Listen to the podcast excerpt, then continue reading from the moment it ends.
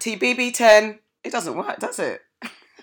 hey guys, it's Akua, and in this episode, we'll be speaking to the lovely actress Susan Ateh. Now, she's um, recently been seen in this EastEnders spin off Redwater. See, I didn't know anything about it, caught me unawares. Saw that their Kat and Alfie, those popular characters from EastEnders, they were given a spin off because basically Kat needed to find her long lost son that she didn't realise she had, or something like that. I didn't get to watch it because before I knew it that it actually existed, turn around and it's finished. It was only six episodes. I think it's kind of running like a trial to see how people respond to it. But the reviews and the comments have been like it's been good. That it's kind of ended on a cliffhanger. So everyone's like, we need series two. We don't know there's going to be a series two. But in the meantime, I spoke to the lovely Susan Ateh. She plays a character called Bernie in Redwater. And she's going to tell me everything because I know nothing. So we're going to catch up with her. And um, a bit about Susan. She's been in an Irish, she's Irish and half Irish, half Cameroonian. Um, she has been in an Irish series called Fair City, and recently she's been in America. Well, not recently, for a long while she's been in America trying to break it, as our talent tends to do, because there are more opportunities. But we're going to catch up, have a listen. Hope you enjoy. Met um, Jimmy Akingbola in Yes. uh, LA. Yes, Jimmy's lovely, Isn't he? and he's so left nice. us. He's left us for America. Well, he's doing very well, so he'll come back. Maybe because there's there is there is much work out there. I- but yeah, so, so have you relocated to America? Are you because you're back and forth, aren't you? Yeah, that's kind of what I'm trying to do is to do the back and forth thing. But um, I got my green card in September, so I'm just hoping to hip hop around, like just try and you know, because you just want to go where the work is. It's in America, go to America. If it's in London, stay in London. Ireland, go to Ireland. Yeah, but how so? How hard was it to get your green? I mean, I've, I've spoken to a few actors, and they've. It seems like a pretty straightforward process, or is it? Was it? Was it easy to get? I mean, it is and it isn't. It's just it's a lot of paperwork, obviously, and um, it depends on you know what, how they're going about it. But I Mm. suppose it. I had four. I had a three or four or ones before that. Um, so they were actors working visa, and I went for the green card under, um, you know, uh, an actor. So yeah, it took a couple of years, but you know, I eventually got it, which was great. So- it's just in the system, it just can take a long time. But then, so if it takes, a yeah, a couple of years, it's like you have to have faith in what you're doing to kind of pers- keep oh, keep at it. absolutely. yeah, yeah. I And how mean, did you, you do- definitely just have to and and try and get on with your life and not think about it. But at the same time, you're like, uh, is, like what is happening? You know? No, that's what I was going to say because like it, it, having your mind kind of tune out, knowing that Yeah. more than like so. Okay, hold on. Is it based on? it sounds crazy. Is it based on your talent? Do you have to have like evidence? Well, look, I'm brilliant. I've been in all these shows. Or can you not even work until it comes through?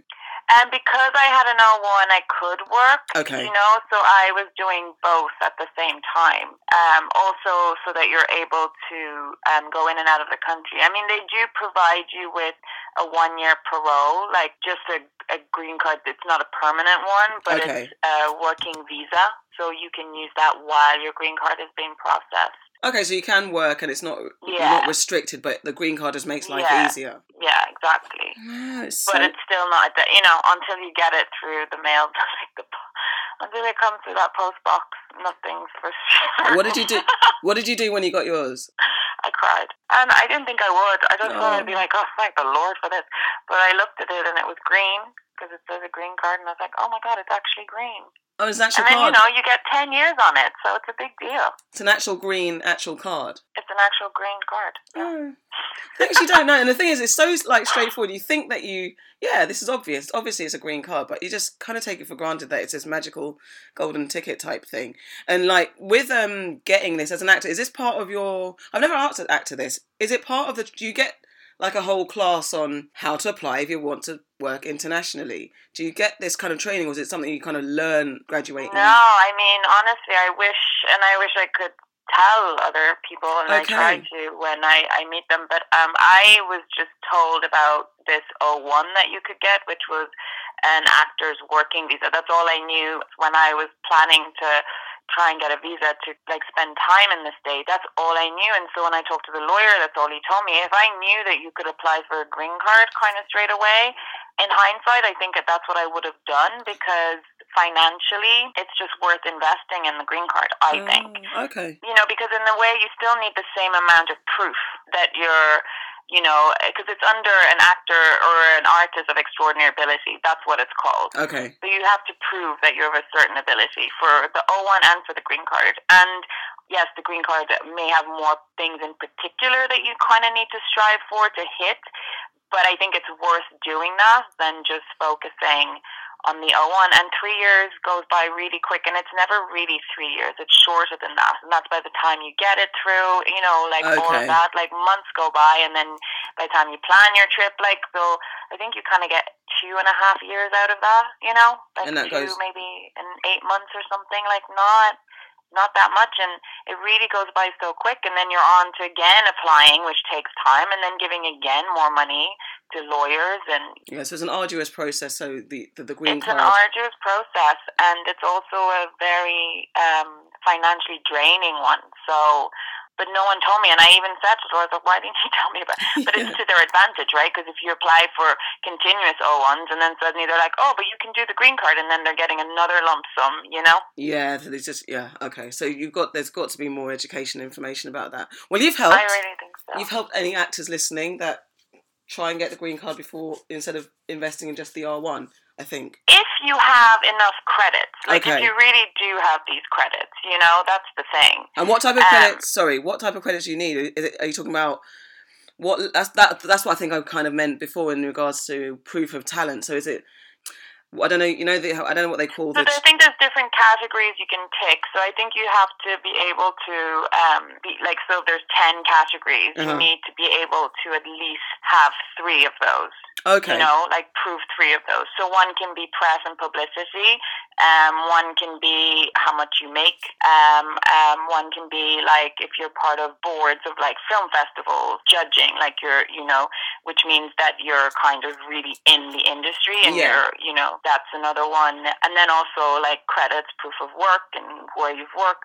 All that kind of stuff, and you can get like directors and producers to write on your behalf. Okay, makes sense. Thank you for the advice. That is not what I um we were going to talk about first, but that's very good. It's all informative, so thank you.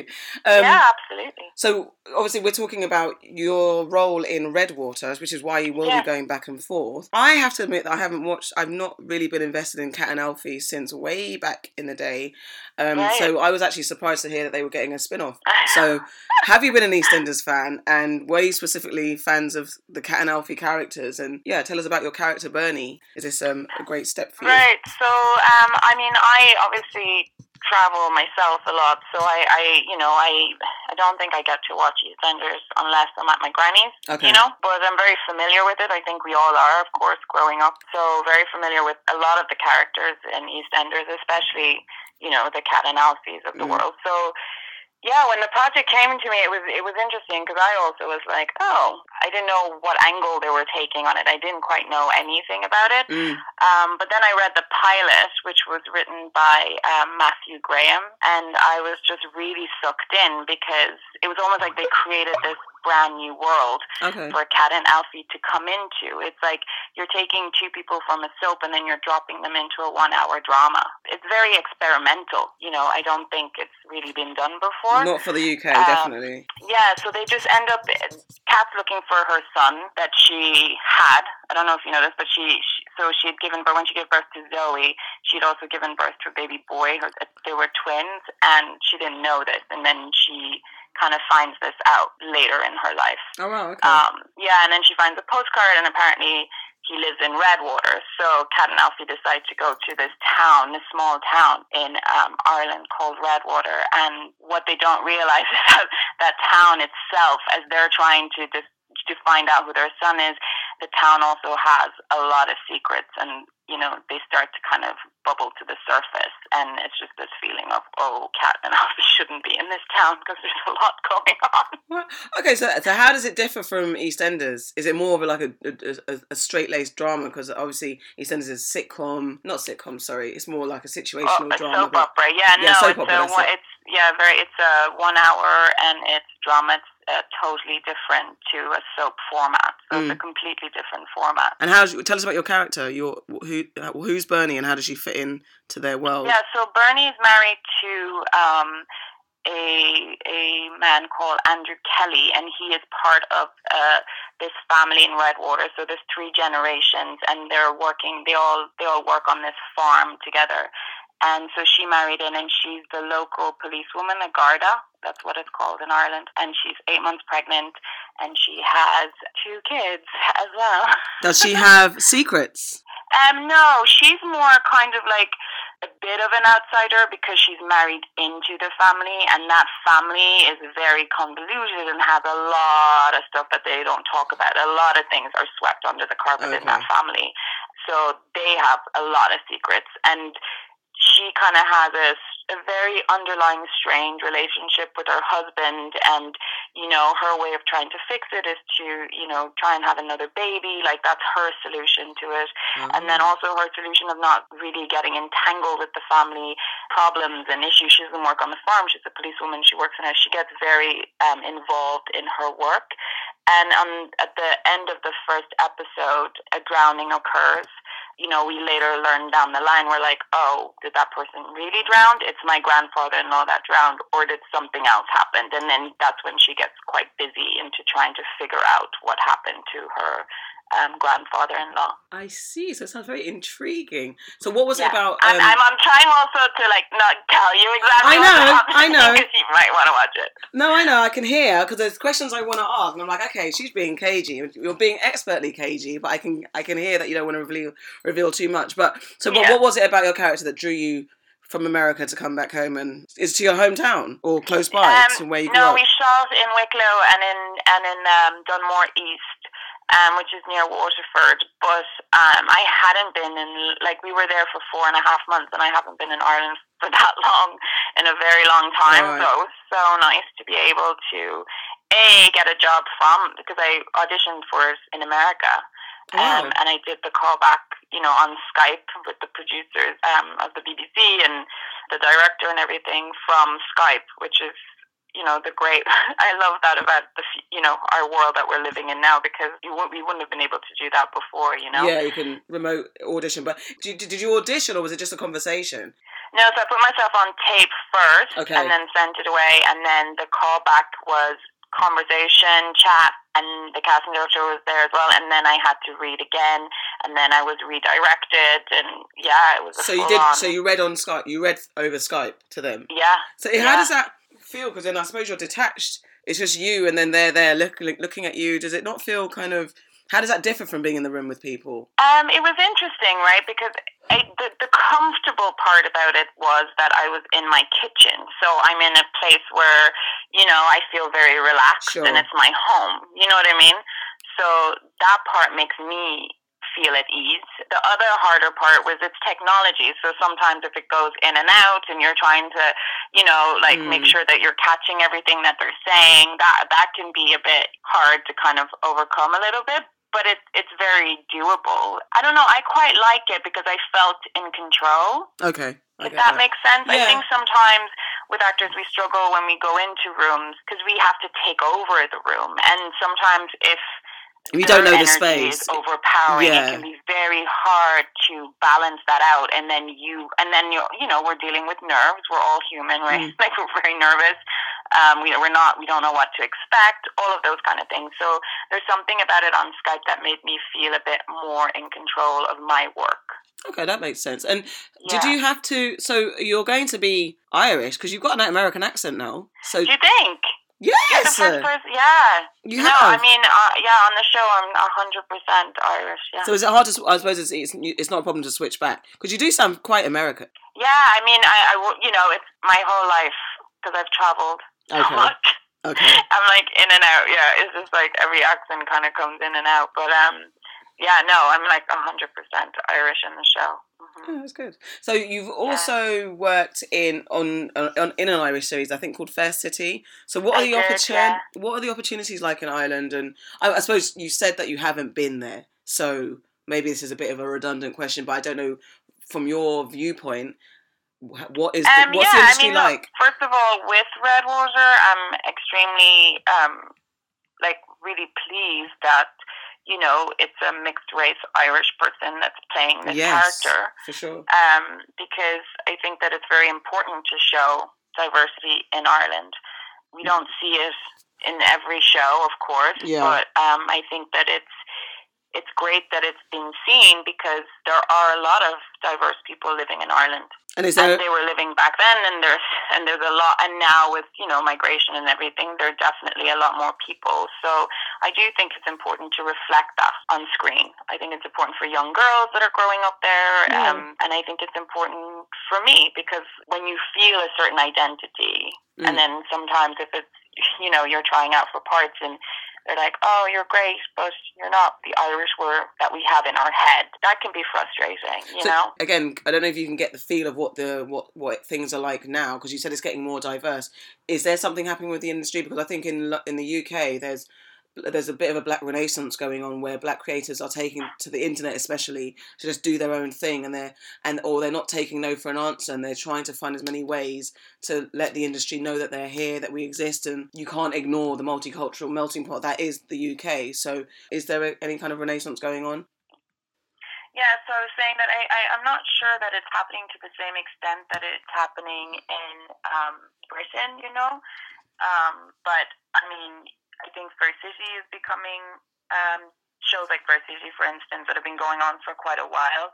There, you know, there's definitely more diversity on those shows. sure Um, I think it's also important with certain shows that when we have somebody that's ethnically diverse, that we don't necessarily have to make them from Britain if they're if I'm talking about if we're filming in, in Ireland. We don't have to make them British, we don't have to make them, you know, from Brazil or all these different Ex- like a lot of the times, you know, the people that are ethnically diverse are Irish and so I think that it's important to be able to portray that. And I think the same with the UK, you know.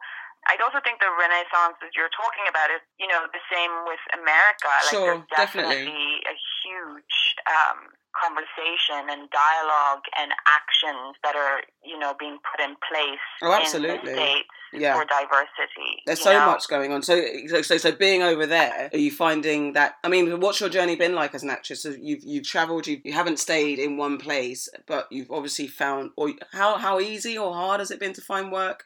Do you feel like things are happening for you in in amongst this conversation?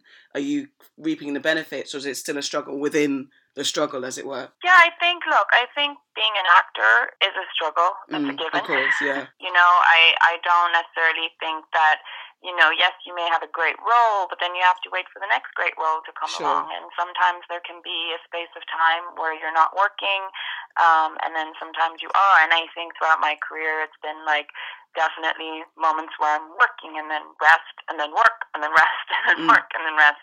So it, it's definitely been an interesting journey. I, I, I wouldn't change any of it, but I, you know, I think now there's much more opportunities for people like me because, you know, I mean, certainly in the States, you know, you see breakdowns now where people are asking for diversity. Like it's, they're really looking for it. And Yeah. I think that that's great. And a lot of- you know, I just arrived in London, so I'm hoping I will find the exact same opportunities. Yeah, and a lot of productions are actually writing it into their clauses, like you have to have this amount of ABC, otherwise you're not going to. Um, Yes, to and I mean, it yeah. would be great if we could all come to a point where it doesn't even have to be written. exactly. Do you know what I mean? Yeah, I think it's just also I, I was having this conversation.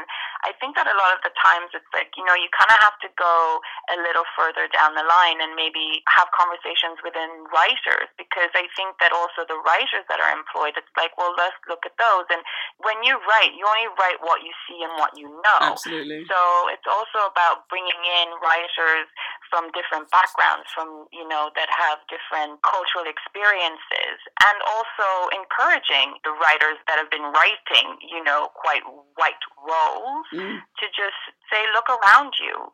This isn't a white world, really. But for them, in their experience, I guess, you know, maybe growing up, especially, I'm talking more about the States as well, because they don't necessarily get to have a world that their world isn't necessarily as diverse. So when they're writing, it's not. I don't think that it's, they're trying to be racist. They're just writing yeah. about what they know. I get that. That are like them. Yeah, no, I get that because I think um, I always say that if I was to write something, it'd be it'd be very black. Even though right. I live in London and I have interacted with all types of races, what I know is a black as a black existence in a black world. So I I understand that, but I think it's also if you've got the domination and if you've got the monopoly on the industry, then you have to kind of pull back and say, well, we know that the world doesn't look like just us in this room. So how do we, if we're going to dominate, we have to be able to be fair and give equal voice to everyone. So it's it's fair dues. They should branch out. So I guess that's a good thing. That um again, like you're saying, it's like you're going to write for for your world, mm-hmm. and it mm-hmm. will be back. And then so I think it is about bringing in so much more diversity from the top, like execs, you know, producers, everybody. You know, that's why I admire and just oh, so passionate about Ava DuVernay. I knew you were going to say her name. I was waiting for her to come up. She's amazing. Like I wish she's unbelievable. And, yeah. and you know, I mean, she's even she actually doesn't like the word diversity, which I no. uh, actually I think I need to change that too. No, we all do. It's, it's, I I fought against things like BAME. I hate diversity. I hate BAME. I hate all those type of buzzwords, but sometimes when you're trying to get it into it, you end up using. I've ended up using yeah, some of those words yeah. because you run out of the way to just say black or right. non-white, and then you start going, you know, people of color, and it just starts all getting very descriptive. So just like, I agree. But have you worked with her? Have you met her or? Um, I got to meet her. I haven't worked with her, but that would be such a big dream. Of I course. auditioned for Selma, so that was.